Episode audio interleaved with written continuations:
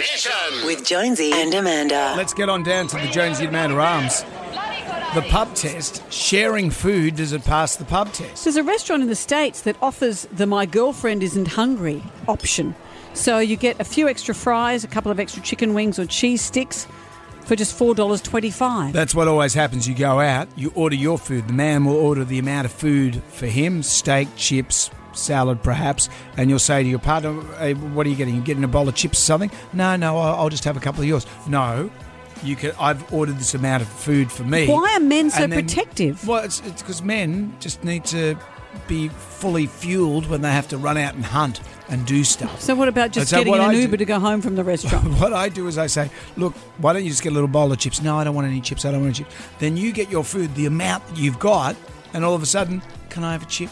No, well, See, there's a psychology to it. Men don't like to share food. They found a survey that said sharing food comes more naturally to women.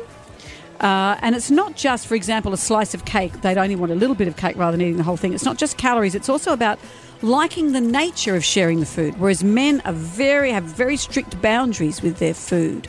So, what do you think? Sharing food does it pass the pub test? Yes, absolutely. I uh, even when me and my husband go out to dinner, which is very rare, we always get something different so we can share. And I'll share my chips with anybody. I'm all good for sharing. It does indeed. I think there's a sense of community sharing the food between people and my partner get extra food as well. My husband and I always share our food, but he gets more of my food than I do of his.